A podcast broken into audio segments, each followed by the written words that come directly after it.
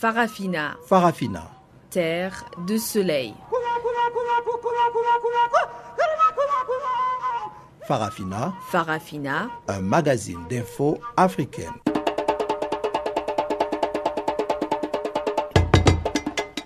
Présentation Pamela Kumba. Chers auditeurs, bonjour et merci d'honorer ce rendez-vous avec Farafina. Adrienne Kenny est à la technique et voici les grandes lignes du jour.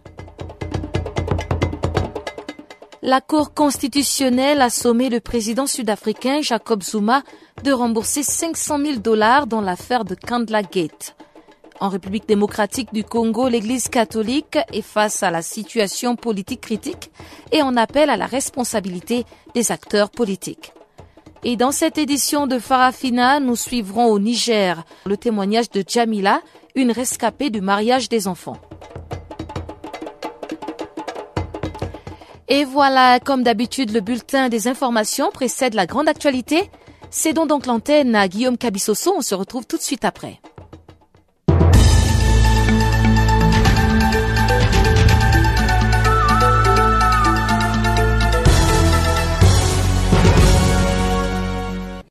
Chers auditeurs de Canal Afrique, bonjour à tous. Nous ouvrons ces bulletins d'information par les Congo-Brazzaville où le ministère public a requis lundi 5 ans de prison ferme à l'encontre de l'opposant Paulin Makaya et 5 millions de francs CFA d'amende.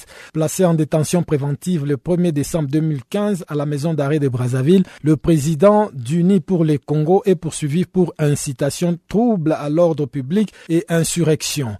La justice congolaise, dont l'indépendance est mise en cause par les proches de l'opposant, reproche à Paulin Makaya l'organisation d'une marche de protestation le 20 octobre 2015 contre le référendum constitutionnel qui a permis au président Denis Sassou de se faire réélire. Les leaders de l'UPC avaient jugé illégal l'organisation d'un référendum qui devait aboutir à la réélection de Denis Sassou Nguesso, 72 ans, dont 32 cumulés à la tête de l'État et frappé par la limitation de mandat. L'audience de lundi a permis l'audition des avocats des différentes parties. Le tribunal a mis l'affaire en délibéré le 25 juillet prochain. En Afrique du Sud, pendant ce temps, le Trésor public a fixé à 500 000 euros la somme que le président Jacob Zuma devrait rembourser à l'État pour les travaux de rénovation de sa somptueuse demeure privée de Kandla. D'après le ministère des Finances, cette somme, qui ne représente qu'une petite partie des 20 millions de dollars qu'ont coûté ces travaux de rénovation, n'avait aucun lien avec l'amélioration de la sécurité de la résidence privée de Kandla. Pour en arriver là, le Trésor public sud-africain a dû faire appel à l'expertise de deux consultants indépendants spécialistes des études quantitatives qui ont conclu que Jacob Zuma devait rembourser 88% des coûts engagés pour construire une piscine, poulailler, un centre pour visiteurs, un enclos pour bétail et un amphithéâtre. La Cour constitutionnelle sud-africaine doit maintenant approuver ou non ces montants. Une fois le feu vert donné, le président Jacob Zuma aura 45 jours pour rembourser à l'État sud-africain la somme déterminée, à savoir 500 000 euros, soit 3,2% de la totalité de l'argent public dépensé par le chef de l'État pour sa résidence privée, ce qui fait déjà jaser l'opposition. En Libye, à en croire les avocats de Seif el-Islam Kadhafi, le fils du dirigeant libyen de CHU a demandé à la Cour pénale internationale d'abandonner les poursuites à son encontre. La CPI avait réclamé en 2014 que Seif el-Islam soit transféré à la haie pour être jugé pour crime contre l'humanité lors de la révolte de 2011 qui avait conduit à la chute du régime de son père Muammar Kadhafi. Le 24 octobre dernier, Seif Kadhafi avait été inculpé par un tribunal de Tripoli avec plus d'une trentaine de hauts responsables de l'ancien régime pour la répression de l'insurrection de 2011. Selon la défense du fils de Kadhafi, la condamnation à mort de ces derniers par le juge libyen a été vivement critiquée par l'ONU et il se pourrait donc qu'il bénéficie d'une loi d'amnistie générale qui s'appliquerait alors à tous les Libyens sans exception. Depuis la chute de son père Muammar Kadhafi en 2011, la Libye est plongée dans une crise sans précédent, profitant aux djihadistes de l'État islamique qui se sont implantés dans presque tous les pays. En Algérie voisine, trois terroristes identifiés comme les meurtriers d'Hervé Gourdel ont été abattus lors d'une opération militaire au sud d'Alger. Ils faisaient l'objet d'un mandat d'arrêt international dans le cadre de l'affaire de l'assassinat du ressortissant français. Ces trois personnes faisaient partie d'un groupe de 18 islamistes qui ont été tués lors d'une opération militaire menée à Médéa à 90 km au sud d'Alger entre le 8 et le 20 juin dernier. D'après le ministère de la Justice, algérien, les trois islamistes ont été identifiés comme étant membres du groupe armé impliqué dans la décapitation en 2014 du touriste français Hervé Gourdel dans les montagnes de Djurdjura en Kabylie. Depuis le début 2016, l'armée algérienne multiplie les opérations et annonce régulièrement avoir abattu des islamistes armés. Enfin, l'ONG Amnesty International a qualifié d'odieux l'examen anal autorisé par la loi pour déterminer l'homosexualité au Kenya. Ceci intervient après le rejet par la justice kenyane d'une requête contestant la légalité de l'examen anal pour confirmer l'homosexualité supposée d'un individu. Deux hommes qui récusaient les droits de la police à mener de tels examens avaient intenté ces recours après avoir été forcés à en subir un pour établir leur homosexualité. Selon les juges du tribunal de Mombasa, il n'y avait aucun autre moyen qu'une analyse anale pour que de preuves de leur homosexualité puissent être obtenues. À l'instar des nombreux pays africains, l'homosexualité est illégale au Kenya et peut être punie de 14 ans d'emprisonnement. Fin de ce bulletin d'information, je vous laisse avec Pamela Kumba pour la suite de nos programmes.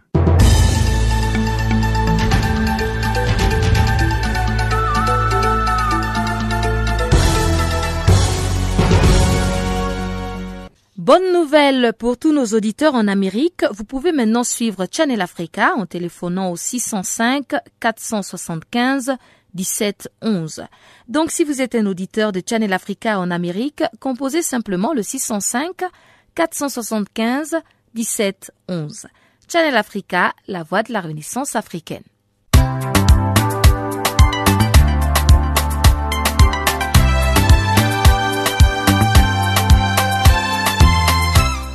Farafina, Farafina.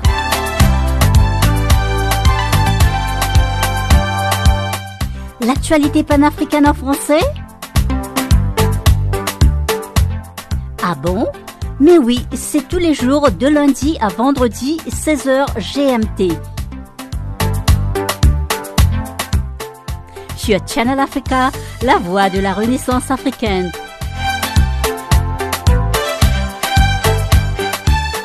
Et n'oubliez surtout pas de tweeter French Farafina.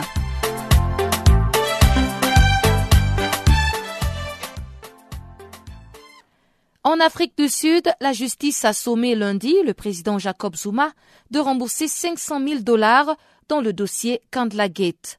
La Cour constitutionnelle a par ailleurs déclaré que le président sud-africain dispose de 45 jours pour approuver ou non ce montant.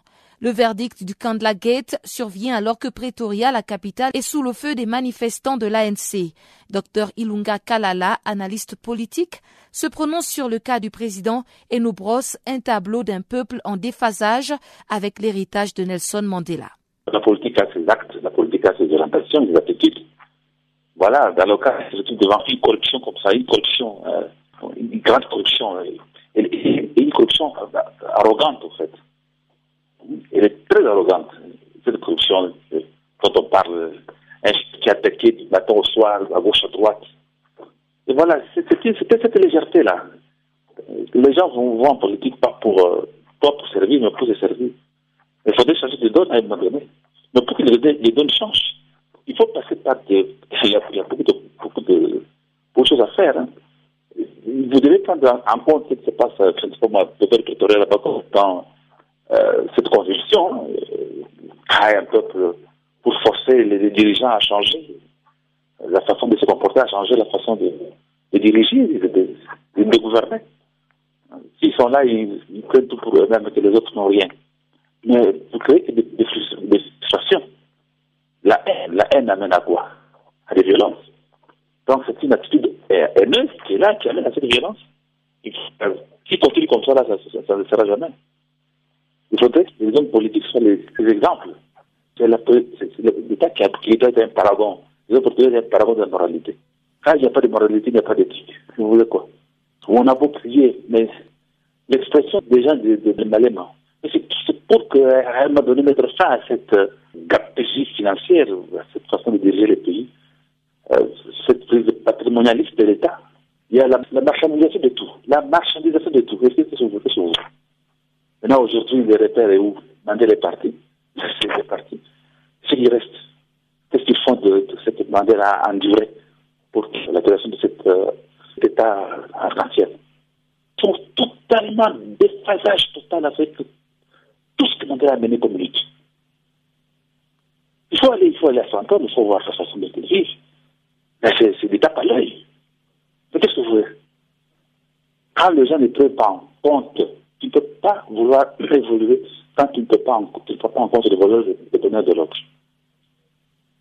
On va au vrai quand le bonheur de l'autre est pris en compte. C'est clair. Mais quand vous vivez, parce qu'on est dans les hommes politiques, on se dit, écoutez, on fait tout ce que nous voulons, il n'y a personne qui est là, et qu'entre eux, ils se couvrent, hein, ils se couvrent entre eux. Comment on peut permettre à un président qui a bafoué la Constitution, qui a des procès de corruption sur son dos, de continuer son mandat Oui. Mais c'est entre eux, ils s'entretiennent. Hein. C'est malheureux. Et c'est comme l'histoire de Zuma, c'est une histoire qui est, qui est connue déjà. Hein, cette escroquerie-là, mais c'est connu. Mais combien de commissions ont été instituées? Devant un rapport qui a été rendu par une institution reconnue par la Constitution D'autres commissions sont encore pour avoir dépensé de l'argent. C'est malheureux pour l'Afrique, mais qu'est-ce que vous voulez? Mais si ici en Afrique où il y a la, la, la les choses se passent comme ça là. Mais euh, dans ce pays, c'est comment?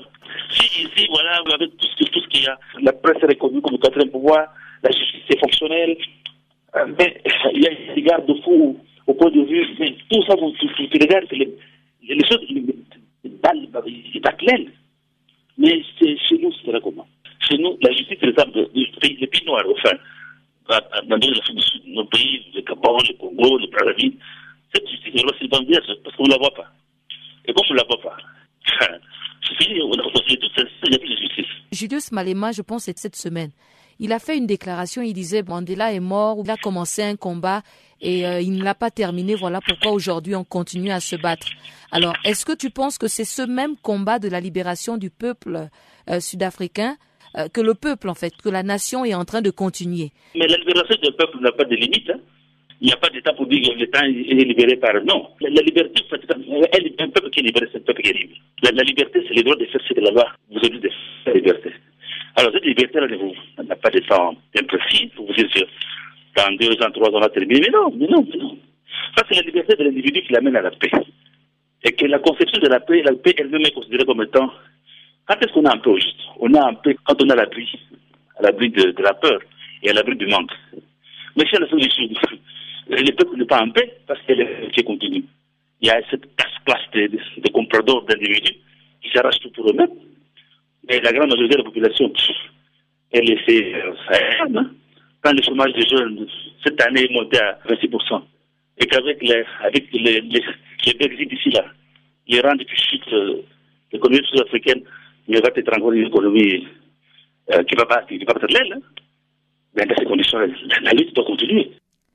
En République démocratique du Congo, l'Église catholique qualifie de critique et inquiétante la situation que traverse ce pays et en appelle à la responsabilité des acteurs politiques.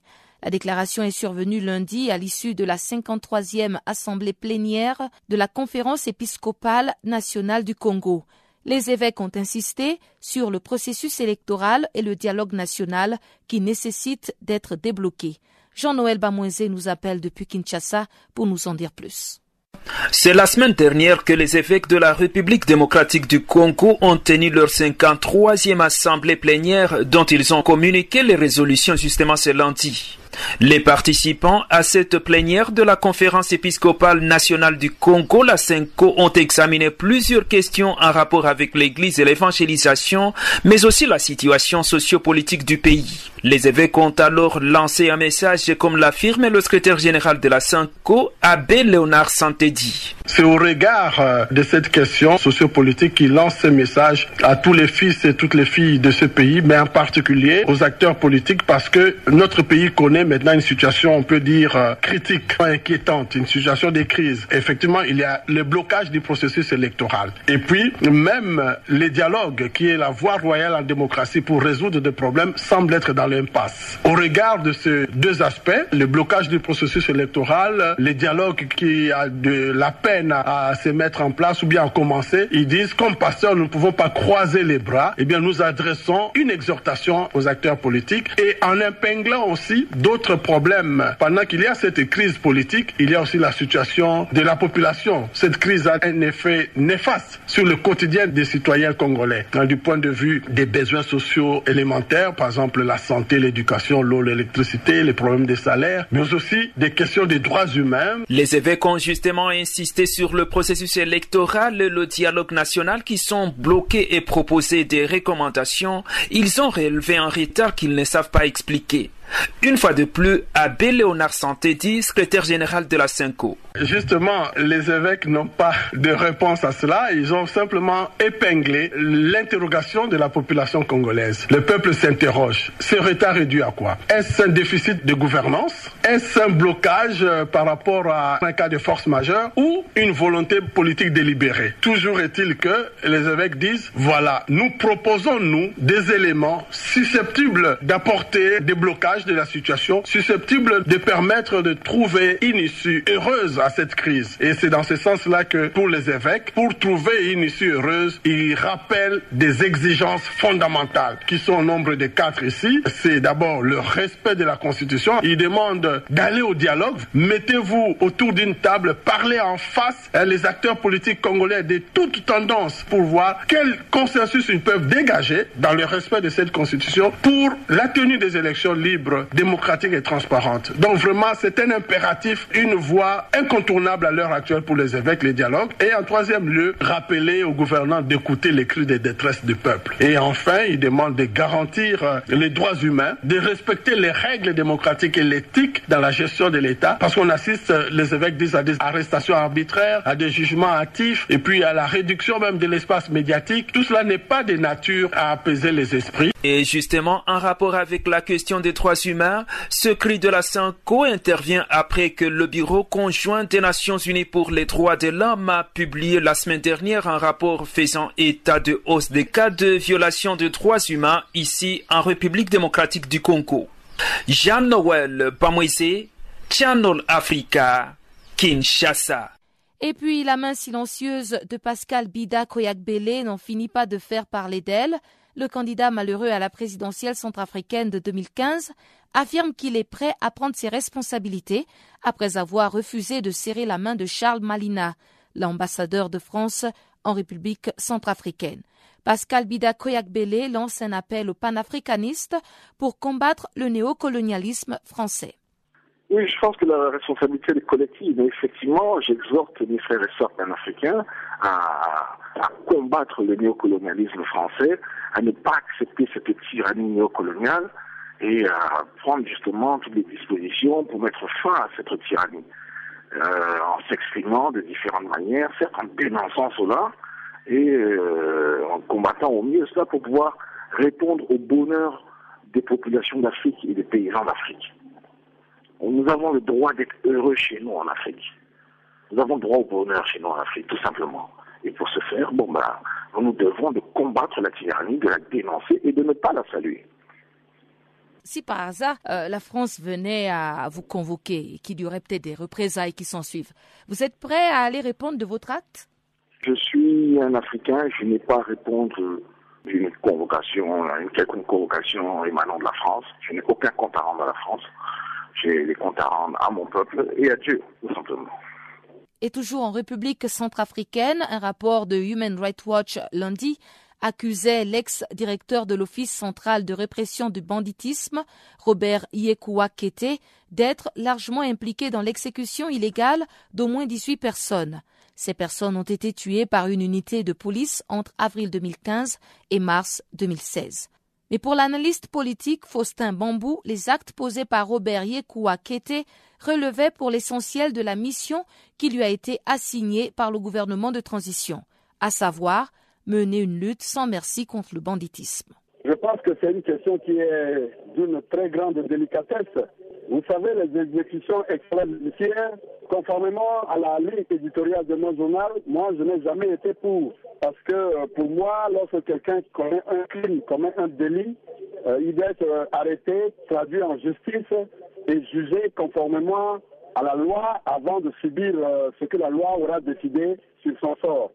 Mais euh, il faut savoir que l'OCRB, c'est l'Office central de répression du banditisme. Alors, pour analyser tout ce qui s'est passé, il faut aller dans les détails, c'est-à-dire rentrer dans les attributions, les missions précises de cet organisme-là, de cet Office central de répression du banditisme.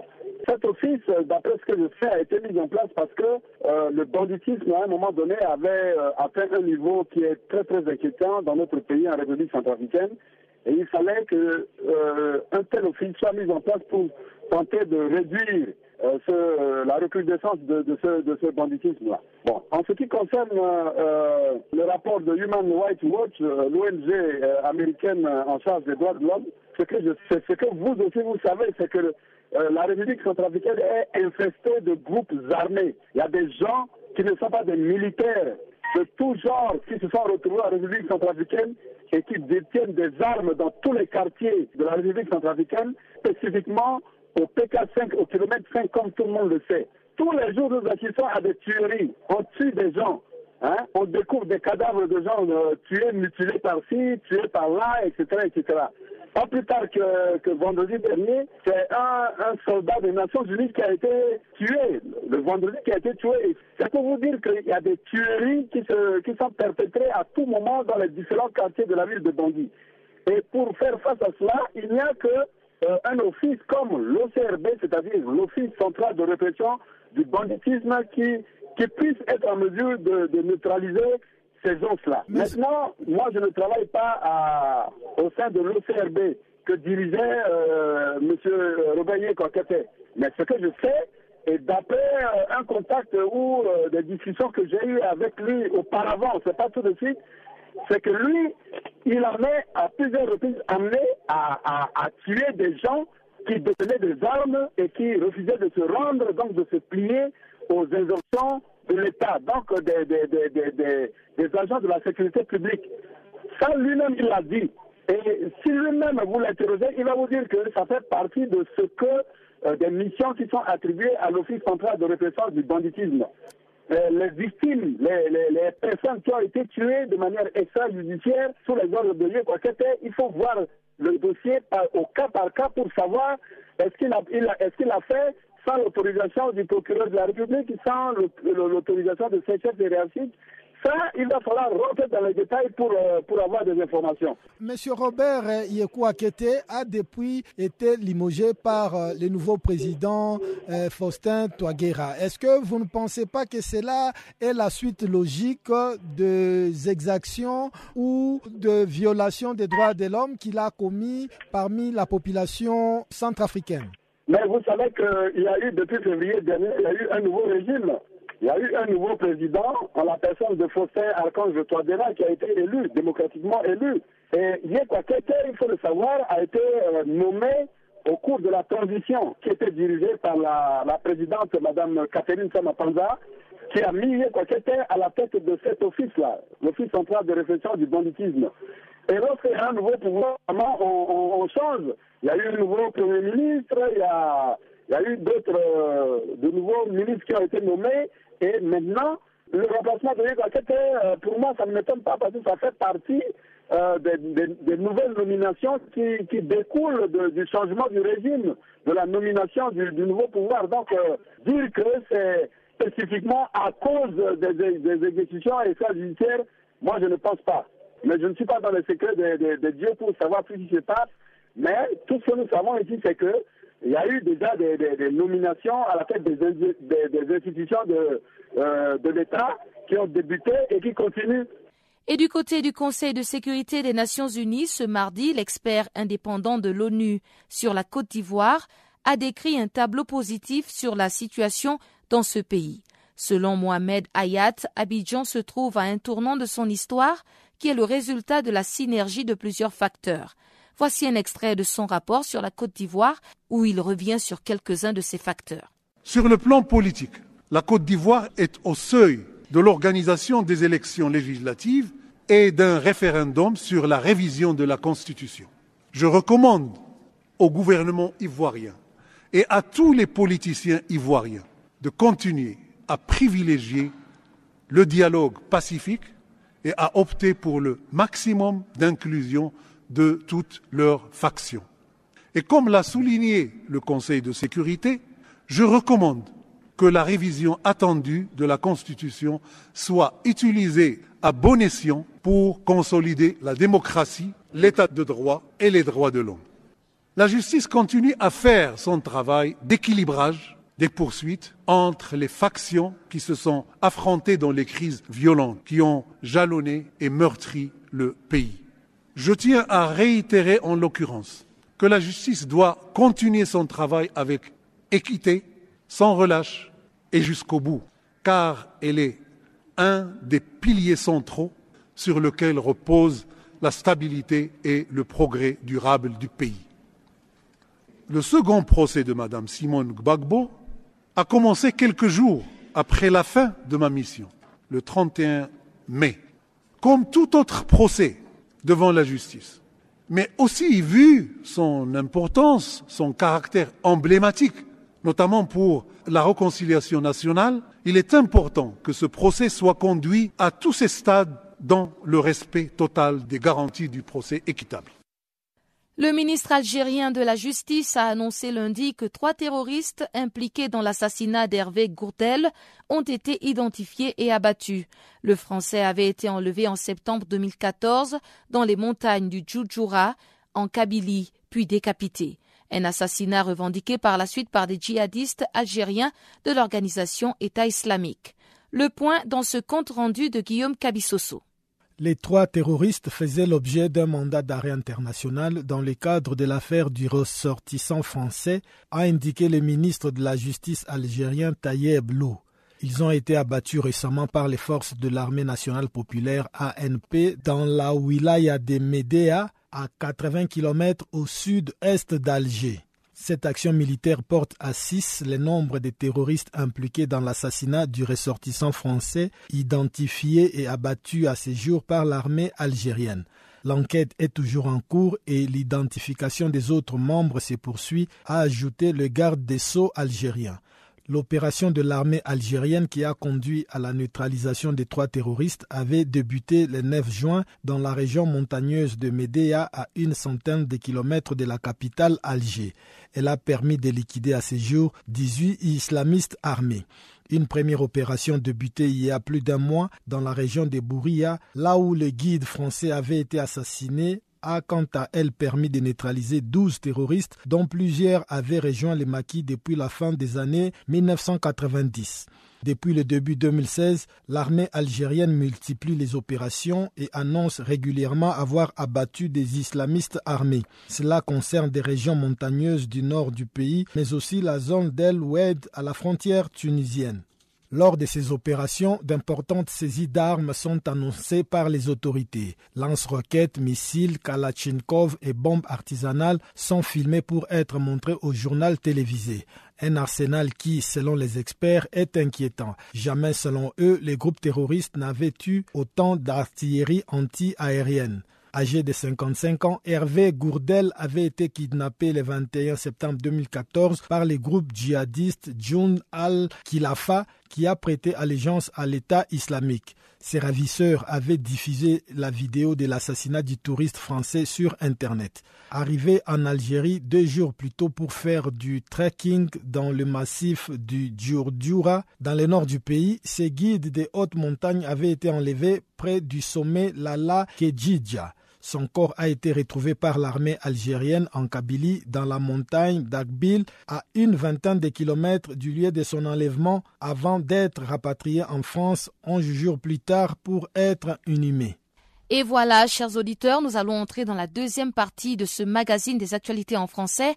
Sans plus tarder, je cède l'antenne à Chanceline Louraquois qui nous présente le bulletin des actualités économiques.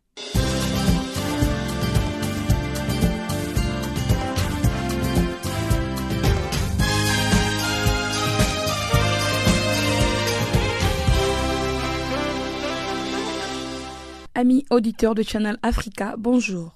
Nous ouvrons notre bulletin économique avec Boston Consulting Group. D'après ces groupes, l'Afrique comptera d'ici 5 ans 1,1 milliard de personnes ayant un revenu mensuel de 50 à 7 000 dollars américains. Cette annonce est le résultat d'une étude faite la semaine dernière par les Boston Consulting Group. À noter qu'avec cette nouvelle, l'Afrique deviendra un nouveau marché important des consommateurs et surtout pour les entreprises du Nord. Au Sénégal, la Banque africaine de développement, BAD en sigle, vient d'approuver un prêt de 15,7 millions d'euros. C'est soit près de 10,280 milliards de francs CFA qui sera offert à la compagnie agricole de Saint-Louis pour un projet intégré de production de riz situé dans la vallée du fleuve Sénégal. D'après la Banque africaine de développement, ce projet permettra d'atteindre trois des cinq grandes priorités de la banque. Entre autres, nourrir l'Afrique, industrialiser l'Afrique et enfin améliorer la qualité de vie des Africains. Le dit projet vise à promouvoir la sécurité alimentaire dans les différents pays d'Afrique et aussi en produisant localement du riz blanc pour les marchés locaux. Ajoutons qu'il permettra également l'exploitation de 4000 hectares nets dans le delta du fleuve Sénégal afin de produire 60 000 tonnes par an de riz. Notons que la banque tient de continuer à mobiliser la participation du secteur privé dans la transformation de l'agriculture en Afrique et en augmentant la productivité de cultures essentielles ainsi qu'en contribuant à la croissance inclusive tout en créant des emplois dans les zones rurales du continent. En somme, la BAD explique la décision du conseil d'administration qui est une démonstration de l'engagement de la banque pour aider l'Afrique à se nourrir. Restons toujours au Sénégal, la coopération française décide d'augmenter son accompagnement technique et financier en vue de lutter contre la déforestation dans les départements de Bignona, situé dans la région des Zingouchor, au sud du Sénégal. C'est une annonce faite ce mardi par le nouvel ambassadeur de la France au Sénégal, Christophe Bigot, dans le cadre de la coopération agricole et rurale. Bref, la France s'est dite disposée à aider la Casamance à relever les défis liés à la sauvegarde des forêts au Sénégal. Dans le même cadre d'idées, parlant toujours du Sénégal, le groupe français Atos a officiellement inauguré son centre de services numériques pour l'Afrique de l'Ouest. À ce sujet, les groupes comptent un effectif de 250 personnes qui y est actif depuis 2014. Et désormais, ces groupes sera porté à 400 d'ici fin 2016. En effet, Atos prévoit de construire une autre plateforme technologique à Diamniadio. Ce serait à 40 km à l'est de la capitale sénégalaise. Le centre a pour ambition de rayonner en Afrique de l'Ouest et à l'international depuis son implantation dakaroise. Le centre fournit des services informatiques allant du développement et à la maintenance applicative en passant par l'intégration. En Éthiopie, la société chinoise Dongfang a signé lundi un contrat de construction d'une centrale éolienne avec l'Ethiopian Electric Power Utility. La construction de cette centrale énergétique entre dans le cadre de la phase 2 du plan de croissance et des transformations mises en œuvre par les pays. Ces plans prévoient au total la mise en place de neuf centrales éoliennes d'une capacité globale de 499 MW et d'ici la fin de l'année 2017, le parc éolien devrait produire ses premières mégawatts. Les coûts de sa mise en place a été estimé à 257 millions de dollars, dont 85% seront fournis par l'Exim Bank de Chine et le 15% restant par l'État éthiopien. Les infrastructures ont une capacité de 120 mégawatts et sera établie dans l'aire d'Aïcha située dans l'État de Somalie et elles seront constituées de 80 turbines d'une capacité de 1,5 MW chacune. Au Niger, plus de 3 milliards de francs CFA ont été investis lundi dans la réalisation de la ferme Nuseb. À cet effet, 50 agents y sont engagés en permanence à Nuseb. Cette ferme est située dans le quartier Amdalei, à 25 km de Niamey est équipé d'un abattoir ultra moderne. 54 000 poulets halal sont élevés dans la dite ferme par mois. Les poulets Nuceb coûtent 2750 francs CFA contre le 2000 francs CFA pour les congelés venus d'Europe. À noter que 1500 poulets sont abattus en une heure. Au total, 54 000 poulets sont élevés au sein de la ferme Nuceb.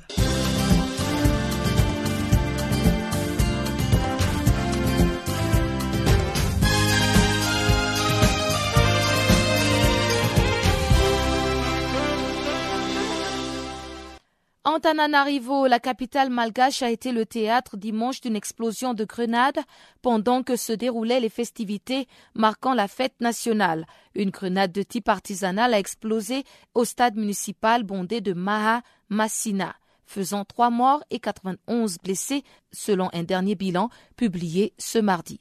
Un bébé de 14 mois n'a pas pu survivre à ses blessures et son décès augmente le nombre de morts à trois, et le chiffre des victimes du stade Mahama Sina a aussi été revu à la hausse, soit 91 blessés.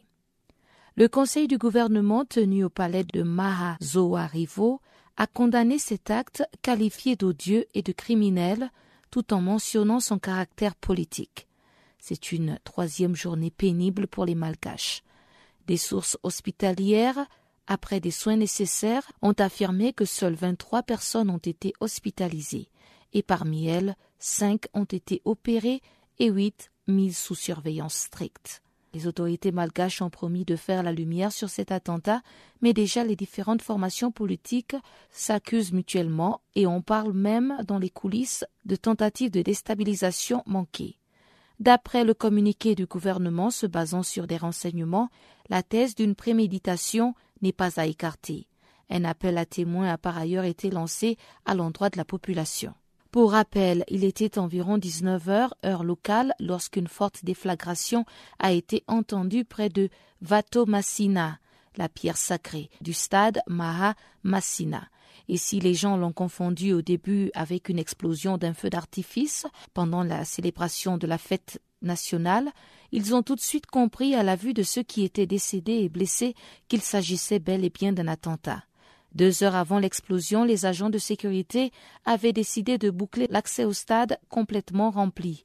Sous la poussée des gens qui n'ont pas pu y entrer, la muraille, située près du stade annexe de Mahamasima, a fini par céder. Le terroriste, si c'est le cas de le dire, aurait pu en profiter pour s'infiltrer. Ce coup a été bien préparé selon les autorités et des rumeurs circulaient déjà sur un possible attentat et des actes de déstabilisation quelques jours avant le dit attentat. Les forces de l'ordre avaient pris des mesures de sécurité draconiennes en vue de la célébration et le périmètre avait été bouclé. Toutes les circulations routières interdites depuis l'après-midi du vendredi. Après cette explosion de grenades, une poursuite lancée contre les malfaiteurs a été rendue beaucoup plus facile par ce dispositif sécuritaire. Les présumés coupables n'ont pas pu aller loin avant leur arrestation. Sur cette affaire, trois personnes ont été arrêtées et deux autres continuent à être recherchées. Une enquête a aussitôt été ouverte pour connaître le mobile de leur acte mais il faut noter aussi que trois enquêtes sont actuellement en cours pour élucider non seulement cet attentat au stade, mais aussi une autre détonation dans une autre partie d'Antananarivo, la capitale, qui n'aurait pas fait de victimes. Mardi, un officier général auprès de la gendarmerie a confirmé la saisie de deux grenades à Mahamasina durant la fouille d'usage avant l'accès à l'intérieur du stade. Tous les ans, en période de transition ou en temps normal, le même refrain de tentative de s'aimer le chaos total durant la fête de l'indépendance du pays se répète. Ce, malgré le fait que les autorités malgaches veulent que cette commémoration de la fête nationale du pays soit avant tout un signe de l'unité nationale. Et en Afrique de l'Est, le Kenya s'achemine vers un désengorgement du camp de Dadaab et le rapatriement volontaire de réfugiés somaliens d'ici décembre. Cette décision a été prise à l'issue d'un accord tripartite historique entre l'Agence de l'ONU pour les réfugiés et les gouvernements respectifs de Somalie et du Kenya. L'objectif visé est de réduire ce camp de plus de 150 000 résidents d'ici la fin de l'année. Raouf Mazou, représentant du HCR au Kenya, nous livre les détails. La réduction concerne l'ensemble des réfugiés qui sont actuellement à Dadaab.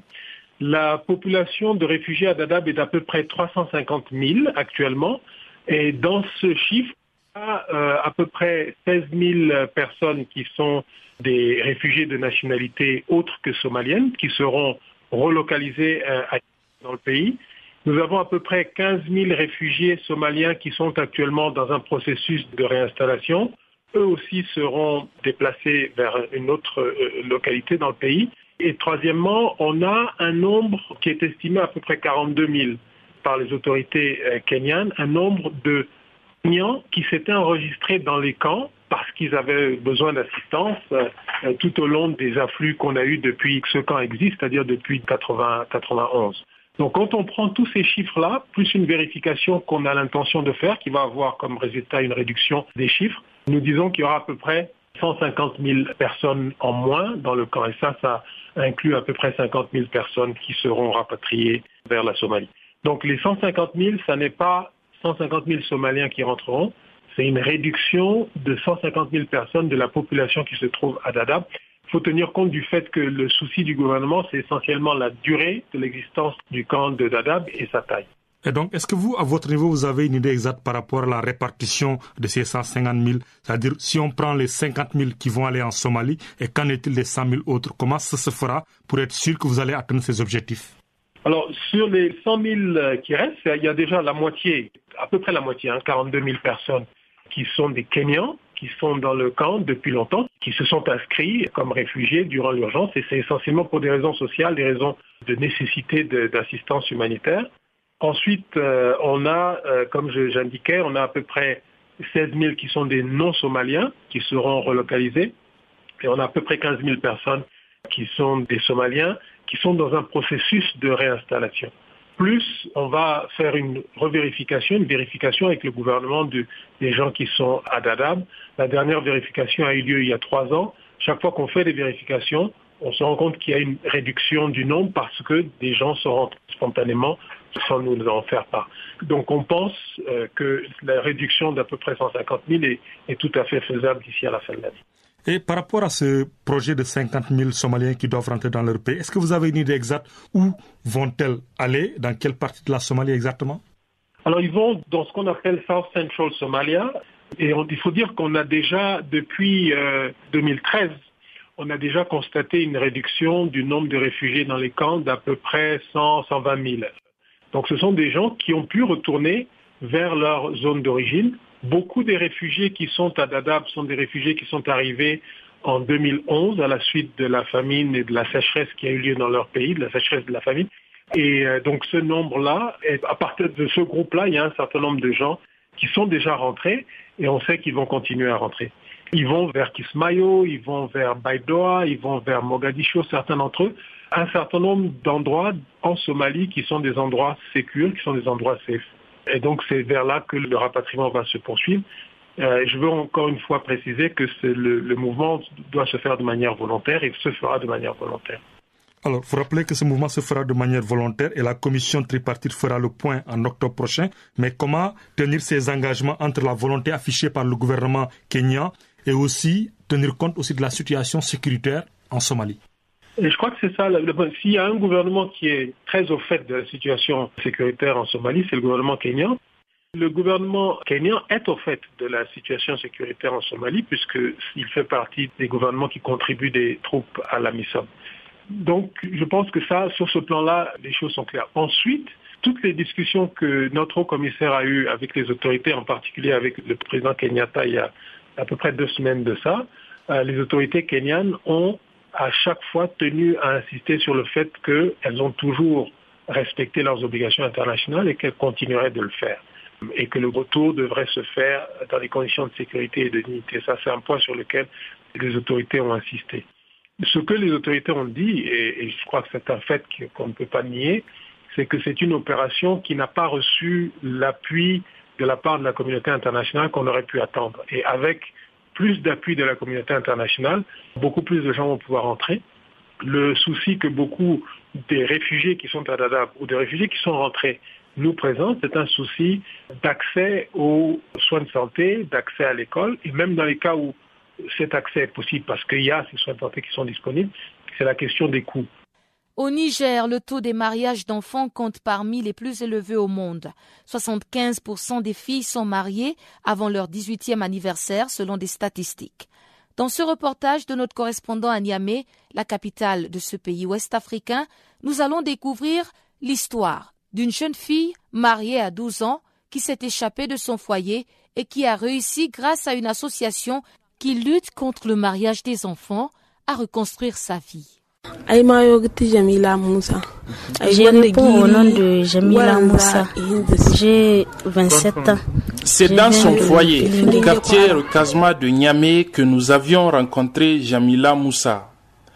Derrière un voile, elle a accepté de nous raconter l'histoire de son premier mariage alors qu'elle n'avait que 12 ans. J'avais 12 ans quand mon papa m'a donné un mariage au fils de son grand frère. Après le mariage, on m'a amené chez lui et c'est là qu'il a commencé à me frapper, à me battre. Et j'ai fui pour venir ici à Niamey et j'ai rencontré Madame Maria Moussa. C'est la présidente de l'ONG SOS Femmes et Enfants Victimes de violences familiales et c'est elle qui m'a sauvée.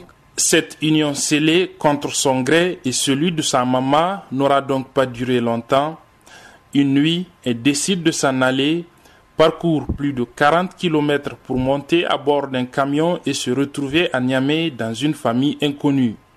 C'est de là qu'elle est conduite au siège de l'association Femmes et Enfants Victimes de Violences Familiales de Mariama Moussa. Euh, Jamila, au moment de sa fuite, notre organisation l'avait reçue. Elle était traumatisée.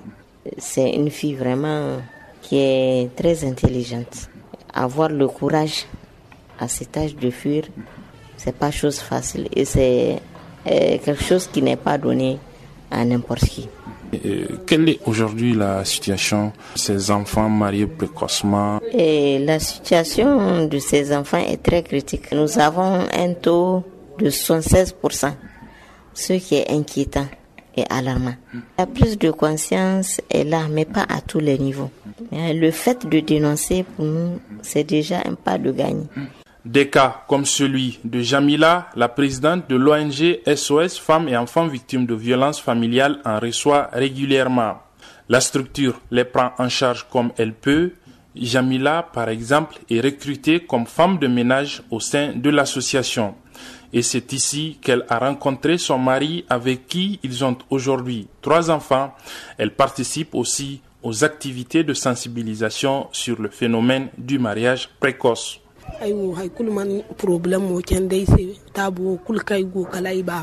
Je lance surtout à l'endroit des parents de laisser les jeunes filles grandir et avoir un esprit ouvert et de faire leur choix de mariage. Puisque maintenant, si moi, par exemple, ça aurait été que c'est moi qui ai choisi mon mariage, je n'allais pas me plaindre auprès d'eux pour leur dire que non, le mariage ne me plaît pas ou bien mon mari me bat. Abdullah Razak Idrissa à Niamey pour Channel Africa. Voilà pour ce qui est de la grande actualité, mais avant de nous quitter, suivons le sport avec euh, Chanceline Louraquois.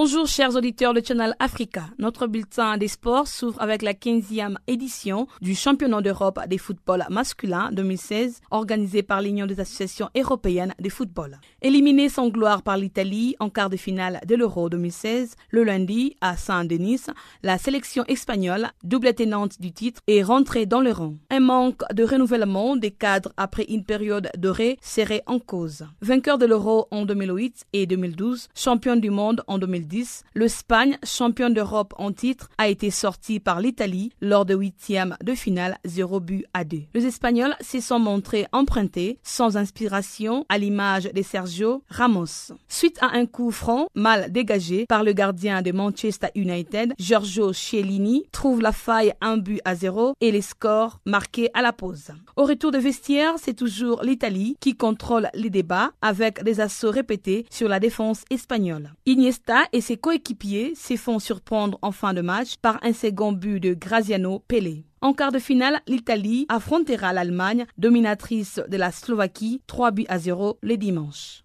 De l'autre part, l'Angleterre s'est inclinée au stade 1 but à 2 à Nice dans le dernier huitième de finale de l'Euro 2016 contre l'Islande au sud de la France. Jouant leur première phase finale de l'Euro, les Islandais ont fait une grande sensation en écartant les Anglais. Voici la suite des programmes concernant les quarts de finale de l'Euro 2016. Le jeudi 30 juin 2016, le Portugal affrontera la Pologne en quart de finale à Marseille au stade Vélodrome. Le vendredi 1er juillet, les pays des Galles s'opposeront à la Belgique à Lille. Le samedi 2 juillet 2016, l'Allemagne jouera contre l'Italie à Bordeaux. Et le dimanche 3 juillet, la France jouera contre l'Islande au Stade de France dans le nord de Paris.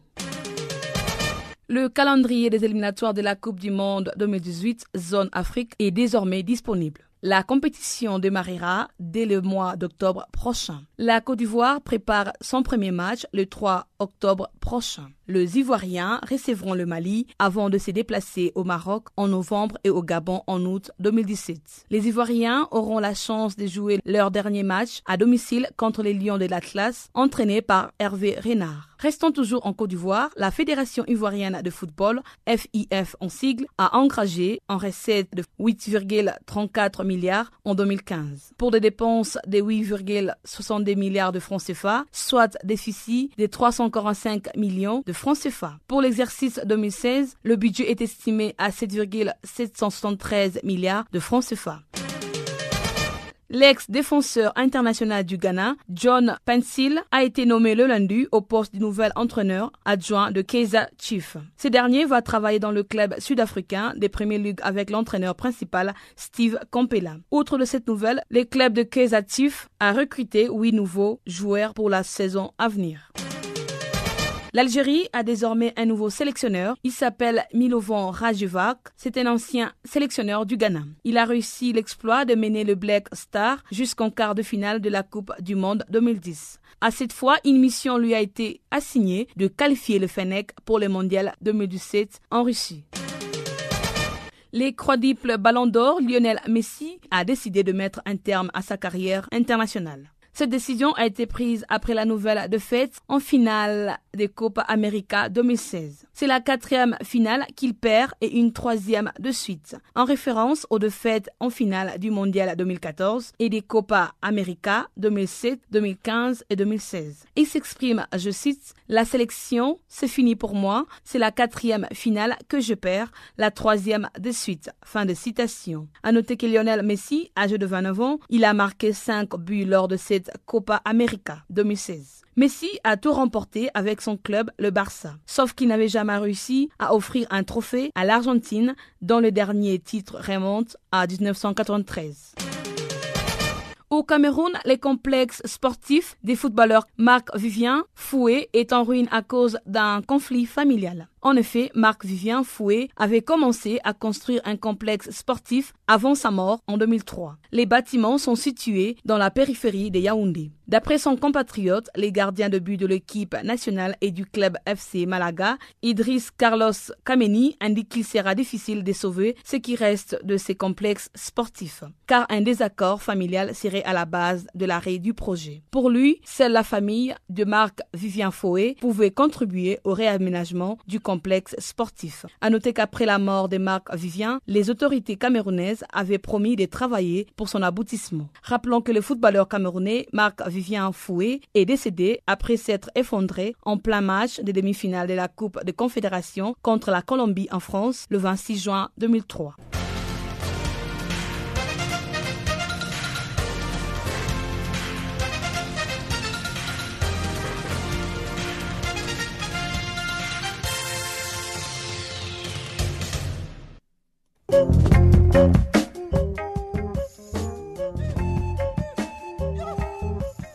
Chers auditeurs, nous sommes arrivés à la fin de cette édition des actualités en français. Merci d'avoir été des nôtres, mais gardez le contact avec nous sur notre page Facebook Channel Africa, à travers notre compte Twitter, FrenchFarafina ou encore Channel Africa 1. Sur ce, je vous donne rendez-vous pour une autre édition des actualités en français demain à la même heure et sur la même fréquence. Au revoir.